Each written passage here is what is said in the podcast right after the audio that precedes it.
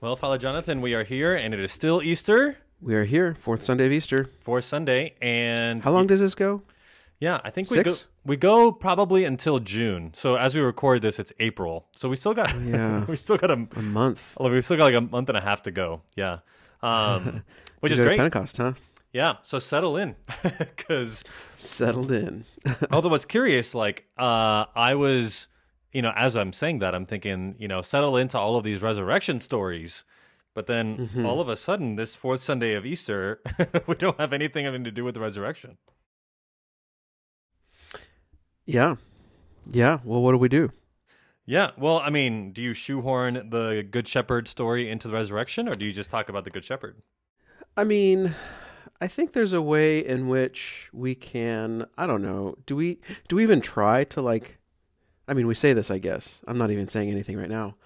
Um, of like, how is the resurrection sort of the groundwork for all of these other stories?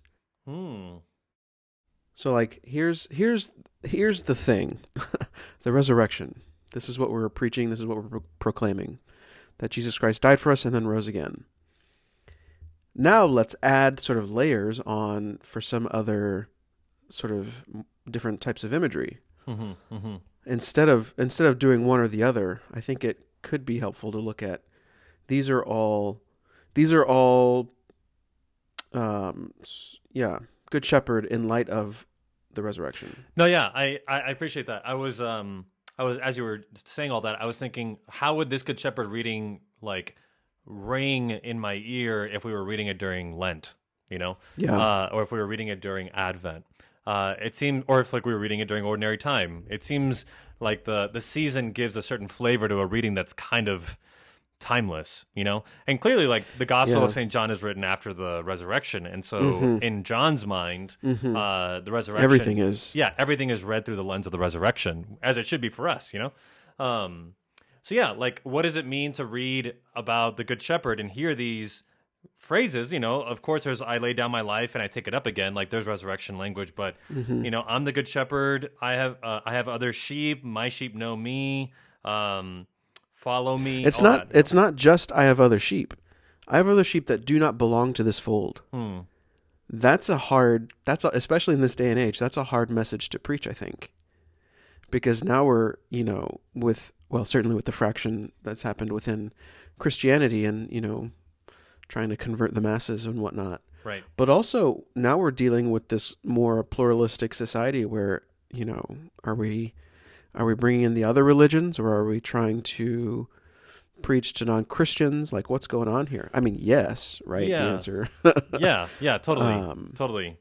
Um, well, I think maybe one. I have a few thoughts on that. Like one thing with the resurrection piece, like the resurrection affects everything, not just Christians. You know, it affects right. All of creation. Um, all of creation has been raised up in Christ. Um, so there's that element. Uh, but then I would also venture to say I'm, trying to imagine myself in my own parish context and preaching something about I have other sheep that don't belong to this fold. Like I don't even need to go very far into talking about Islam or Judaism or Hinduism, any kind of rel other religion or atheism. I could just talk about how really like xenophobic a lot, a lot of people in this country are with immigrants from the Middle East and immigrants from Africa. Yeah. Like there's a lot Yeah. of xenophobia and there's a lot of prejudice that happens with immigrants. And so there's or even just like the political divide. Like there's a lot of political division here of uh between like groupthink, you know? And so you could even read it that way, not just reading it in terms of like the nation of Israel versus nations that don't belong to the covenant. You could also just read it as like we're all members of the church, yet we don't talk to each other. You know, we don't. Right. We have all these things that divide us. Christ is still our one Lord. You know. Well, I mean, yeah, that uh, man. So not only does that happen in the church, I mean, you're pointing this out, but like when you said that, my mind immediately went to the way that we're controlled by social media. Hmm. You know, not only is communication the easiest thing in the world to do right now, but we still don't talk to each other. Right. Right. Like we talk at each other, we scream on Twitter at each other, Mm-hmm. but we don't actually talk to each other. Mm-hmm. Mm-hmm. Yeah. Yeah. And so I wonder if that's if that could be a way that we uh, focus. You know, what does the resurrection mean? It's sort of, you know, this is more of what I would typically say on like a Pentecost, where you've got people coming together through their diversity, speaking speaking with one tongue, with one voice. But maybe it's it's even more simple than that. Maybe it's that's the that's the resurrection Being that in, Jesus yeah. yeah that jesus has given us something um i mean okay salvation redemption hmm new life um, but what does that new life mean well it means living Yeah. and we don't live in isolation we live together Right, right. That the sins of division should cease. Like the the, the, Yeah. the separation should cease in Christ. Now there are there is diversity, uh, but as Saint Paul Right. will say later, is like there's no Jew or Greek. You know, there's no Gentile or Jew. In Christ, all are one. Um, like that's a great that's a great lesson to to preach about for the resurrection. Is like how like where the rubber hits the road with the resurrection. Of course, there's new life. Of course, there's joy, but there's also like community building, building communities, uh, Yeah. reconciliation between peoples. That in Christ, like the disciples go out to the Gentiles, and it's not that now the salvation is also offered to the Gentiles. It's God is also here, like God is in Right. this place as well. You know. right so here's a thought i just had tell me if i'm crazy okay uh what if what if we because i think we do this just kind of naturally. We want to put these sort of qualifications on these rather simple statements that jesus gives so often. You know care for the poor. Well this is what he meant by that you know that kind of thing Mm-hmm, um, what if what if we just keep it simple for now? Like be together you know? And then we'll get into the weeds of well it's unity but there's there's still diversity but no distinction et cetera et cetera. Like that's a pentecost thing you know we're not right. creating a new babel Right. Right. right we're we're creating something different but we're not there yet like Mhm. we need to we need to in a sense um we're still on our baby steps Hmm. like we need to get we need to lay the foundation right now and the foundation is broad it's generous it's it's all encompassing and then as we build up then we can start to make distinction What um when you talk about a foundation, does that foundation have a cornerstone or I mean that's the psalm. Well- well, is that really the psalm Yeah, oh my gosh so- i'm an idiot yeah. boom so- there it is Yeah, and the first reading Uh, as well. The first reading is he is the stone rejected by you the builders which has become the cornerstone. So yeah maybe that's where i got that from uh you know but i mean look even go more basic than that what was the parable that jesus gave us you know i don't know where that is but like where do you build the foundation hmm. you've got to build it on solid ground. So like there are steps that you have to go before we can start making these nuanced statements about about our faith. Right. Like we've got to be f- on a firm uh, on firm ground, on solid ground. Our foundation has to be strong. There has to be a cornerstone upon which the walls are built, right? Like there are you ask any builder, any farmer, or anybody that does anything technical, hmm like you don't jump to the end, especially not when you're learning hmm when you're learning, you're making simple structures. and then as you become more and more comfortable and, and more and more learned about your craft, then you can start to add flourishes. Right, right. So not to lose the forest for the trees here. So you're you're building all of this uh homily around that one phrase about having sheep that don't belong to the fold. Uh, kind of, yeah. So I mean, it's but it seems like there's so much more that's coming into it. Like, you know, uh, I mean, just this cornerstone talk and this way in which we, yeah, how are and I and I think more than just sheep that don't belong to this fold, but I think there's a, a more fundamental question here: is how do we proclaim the good news? Right. So, I mean, what's the phrase right after the one fold? Is that there will be one flock with one shepherd. Like there's Yeah, there's a unity here with the one shepherd that uh yeah, and this is I mean, this goes back to your preparation thing with like preparing Pentecost. Like we're preparing for that you know the, the the giving of the spirit that unites the nations but the foundation is here it's christ hmm you know who is the one shepherd that that shepherds all of us Right. you know right. um and if we have no if we have no desire to allow other people to be chosen then we probably don't belong in the fold either you know Yeah, but again, I mean, going back to you know this con- this question, this concern of like what's happening in society right now. mm-hmm, Uh, it's all about us versus them. yeah yeah You know, and as much as I want to, you know, pretend feign uh, virtue here. Like, I'm the worst one. Right. I was just talking about this yesterday with you. Mhm. This us versus them mentality. Mhm. Mhm. Um, like it's it's it's a problem. Right, right. Um, no, this is good. This is good. Let me uh, switch gears really quick, just to throw another another image in the mix that might help too um, in preparing this homily. I I was thinking about the Good Shepherd in terms of how you were inviting us to think about it in light of the resurrection, and I was wondering. So my mind went to Psalm 23, which is not the psalm for today, but you know, the shepherd walks through dark valley with the sheep. Yeah. Um, probably because he's been through that valley himself, and he knows how to Yep. walk through the dark valley um, without any light to see. Um, Yeah. and the resurrection is Christ walking through the valley of death. You know, Mm-hmm. and so him walking through that dark valley, and then we're reading about him being our shepherd. It's like, well, there could be kind of a memento mori kind of homily here of like Jesus is the one who has been through death, and as our good shepherd, we hear his voice and follow. Like we will also be going through death, but he's gone through it first. You know, Yeah. I don't know if there's something there that you could latch onto. Um, Yeah. Excuse me. Gosh. Yeah. I I like that a lot. You know, and it's it's also interesting. I hope this isn't too much of a deviation from what you're talking about because it in my mind at least it makes sense. Um the, this first reading from Acts, you know, like Peter is saying you're look, you're you're examining us, you're questioning us about this good deed. Uh, you know, how he was saved. And you're you know, he said this before like you you're trying to say you're trying to put this on us that it was somehow by our power. mhm. And yet you know that it was in the name of Jesus. You know this because you put him to death.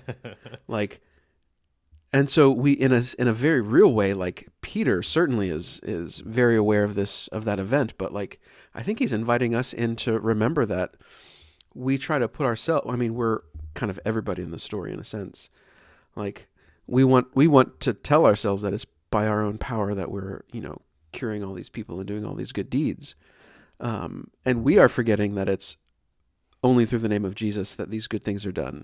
Mhm, mhm. and we are also the one that keeps sinning. Right. that in a sense put puts him to death.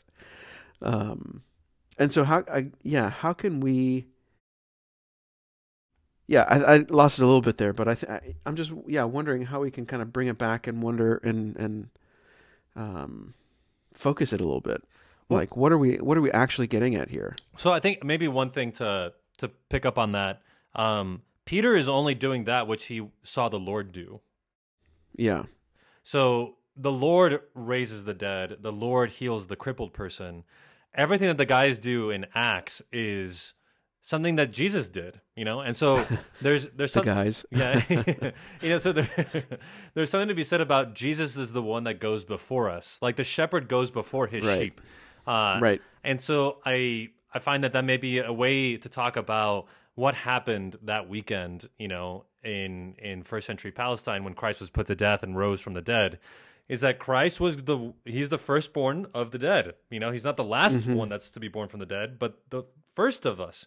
So, you know, he was the one to die, he was the one to be raised, and we will follow suit. But then look at the wonders that we will work in his name, knowing that he has worked these wonders himself. You know, so right yeah, I don't know. I think there, there's something there. I'm not too on fire about this idea just because I don't really know. I still feel like I'm trying to shoehorn a little bit the Good Shepherd into the resurrection. Right. You know? Right. Yeah. I mean, I, I like this image of the Good Shepherd and the Valley of Death. I think that's a really great connection. Um, because, I mean, just look at the language of the gospel. Like, it's uh, the Father has given this because I have laid, laid down my life. Mm-hmm, mm-hmm. Like, and I think that's, you know, that's our call to holiness for sure, that we are all called to lay down our lives. Um, you know, not in the kind of grand dramatic way. We're not probably not going to be crucified. Um, but we are going to lay down our lives in other ways. Mhm, Are we willing to do that? Mm-hmm. Are we willing to walk through the shadow, knowing that there's that great light ahead of us? Right, and that Christ has done it already. He's walked before us. Yeah. Um, yeah, I don't know. I mean, I, I think that's all true and good. It's just I'm I'm, I'm missing well, a punch. What about yeah? What about this? What about this? That close to the last line. No one takes it from me, Hmm. but I lay it down on my own. Is there something there that we could that we could work with that we could tease out that might give it that punch? Well, maybe okay. So if Jesus is the one that goes before us, then could we say these things too? Um, like even the martyrs probably could say. Like you think about Stephen, you know, I he handed over his spirit. You know that the, Yeah. that Luke makes goes to great lengths to show how Stephen dies like Jesus. Yeah. And you could say that once you've been redeemed, once you've been saved by Christ, then no one can actually take your life from you anymore. Like like no one can take my life from me. I'm I've been mm-hmm. saved by Christ. So my Right. life itself as a living breathing walking Christian can't be taken from me. I can lay it down, but no one can take it from me because I have true life in Christ. And like the hmm. resurrection is is my new life, you know. And so maybe there's something I, I like that because it puts the emphasis on how do you live with resurrection confidence that you don't walk through the valley of darkness anymore with the fear of of getting lost, you know, in that dark valley. Like no one can take my life from me. Why am I so afraid? Uh, why do Yeah. why do I live my life with so much fear of Wow. death? Uh, with so much fear of failure, no one can take my life from me. Jesus has given me new life in the resurrection. You know. Yeah, I mean, you said it earlier. This me- this uh, memento mori kind of focus, I think, is well. First of all, I mean, does that belong in a resurrection uh, context? Well, I think so. It has to Mm-hmm, mm-hmm. because it's it's an implication of death, right, right.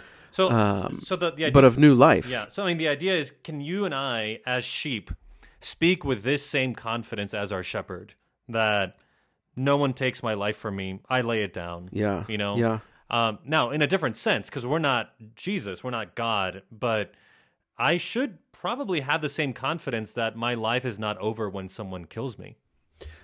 Well, yeah, I mean, okay, we're not Jesus, we're not God, sure, but look at our uh, second reading.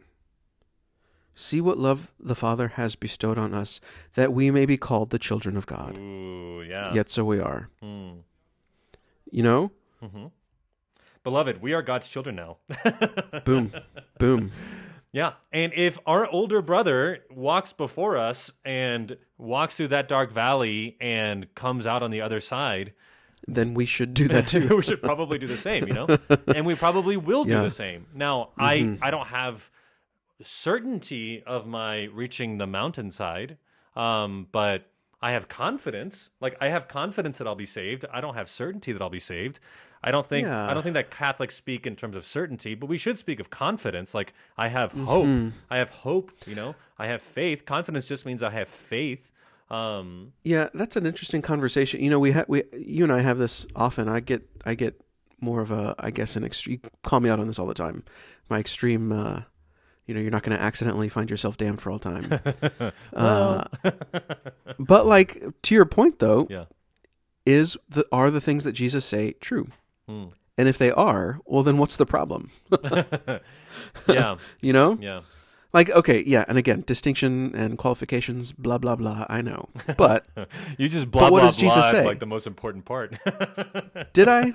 well, What does Jesus say? but there, but there's what are we hearing from our scriptures today? Well, there's discernment. You are right? children of God. Yeah, but there's You are children of God. that's right, that's right. But there's also the deceiver, right? There's also the tempter. Absolutely. Right? There's also Absolutely. Yeah. You know, But if Jesus stands with you, who can be against you kind of a thing. yeah, and that's that's also the gospel. Yeah, for sure. So Um, so No, this is no, this is good. This is good. This is good. I I think that there could be a homily here that gets us ready for Pentecost, gets us ready for the ascension, gets us thinking in terms of how is it that in the resurrection, like we've done all the resurrection accounts, we've done all those. Like we've seen Jesus resurrected, we've seen him with the disciples. Now, like this is also because it's a it's a, pos- a posterior work, the Gospel of John. It's also a resurrection account in a sense because everything is being read through the lens of new life. And how do Yeah. we see Jesus as the one walking through death into new life? And how, how can we have confidence that we will walk the same path? you know, and I think there's a very practical reality there as well. This could be my final thought that you know, we've we've done a lot of work. We've gone through Lent, we've gone through the octave. Um, you know, Easter's going to be a long time still. Uh, Pentecost is happening a little bit later, but like I think the question that we could be asking ourselves is what are we what do we do now? Mm-hmm. Like, how do we live? Mm-hmm. And I think there's a lot of practicality in that. Like, here's how you live uh, a life according to what has been given to us by Jesus. Right. Right. The new life that we've received at Easter. Now what? Yeah. You know. Yeah. Good. Thanks, man. That's good. I guess my parting thought would be your typical one. Go pray. All right, pal. All right, man. Peace.